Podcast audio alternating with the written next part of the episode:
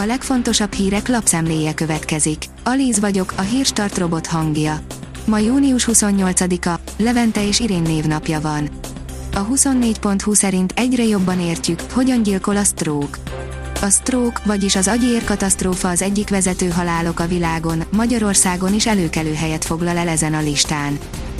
Papíron rendet teremthetne az orosz befolyási övezet, de jönnének újabb problémák. Az ukrajnai orosz invázió visszahozta a történelem sok rossz emlékű jelenségét Európába, így a nagyhatalmi befolyási övezetekről szóló viták is újra aktuálissá váltak, írja a G7.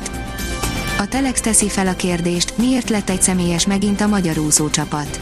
2000 táján Kovács Ági volt a topúszónk, most Milák Kristóf. A 2019-es négy magyar VB arany kifutott eredmény volt, nagy baj, hogy a mellúszásban nagyon nagy a lemaradás. A napi.hu szerint a mentők is csak 50 liter üzemanyagot vehetnek egy tankolásra.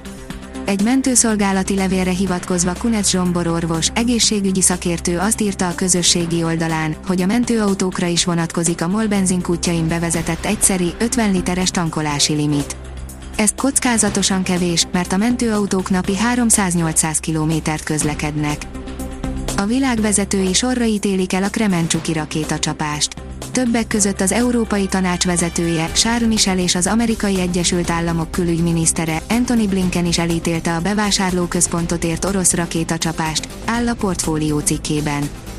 A magyar mezőgazdaság szerint kerti és konyhai gyógynövények sebkezelésre Bárki elszenvedhet kisebb balesetet kertészkedés közben, hiszen néha még egy fűszál is komoly vágást okozhat, a tüskékről, tövisekről nem is beszélve. Mikor máskor történhetne meg a baj, mint amikor éppen nincsen nálunk fertőtlenítőszer és sebb tapasz. Vagy mégis, nézzünk csak körül a kertben. Újabb hidrogénes teherautót mutatott be a Daimler, írja az Autopro.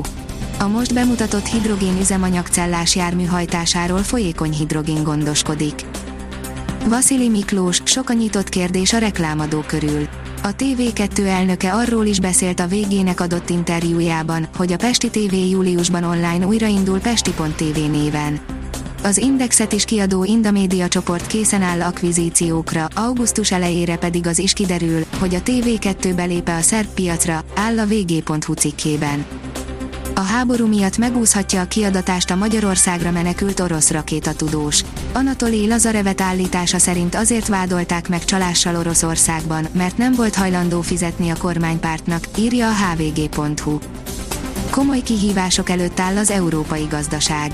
Felértékelődik, mely országok tudnak megnyerni maguknak egy-egy beruházást és tudják támogatni a hazai vállalatokat a terjeszkedésben, áll a magyar hírlap cikkében.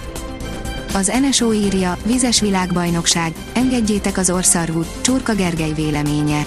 Ez most egy olyan nap volt. Keddi sportműsor, Ausztrál-magyar női pólóban, pályán az FTC. Kedden a magyar női vízilabda válogatott Ausztrália ellen ugrik medencébe a vizes világbajnokságon, a mérkőzést élőben követhetik a honlapunkon.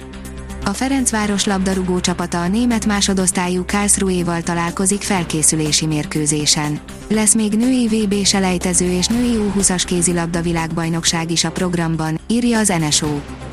A kiderül oldalon olvasható, hogy a jelentős felfrissülésre még sokat kell várnunk. Tovább melegszik az idő, a hét második felében tetőzik a hőhullám. Bár szombaton hideg front mérsékli a meleget, a kánikula nem szűnik.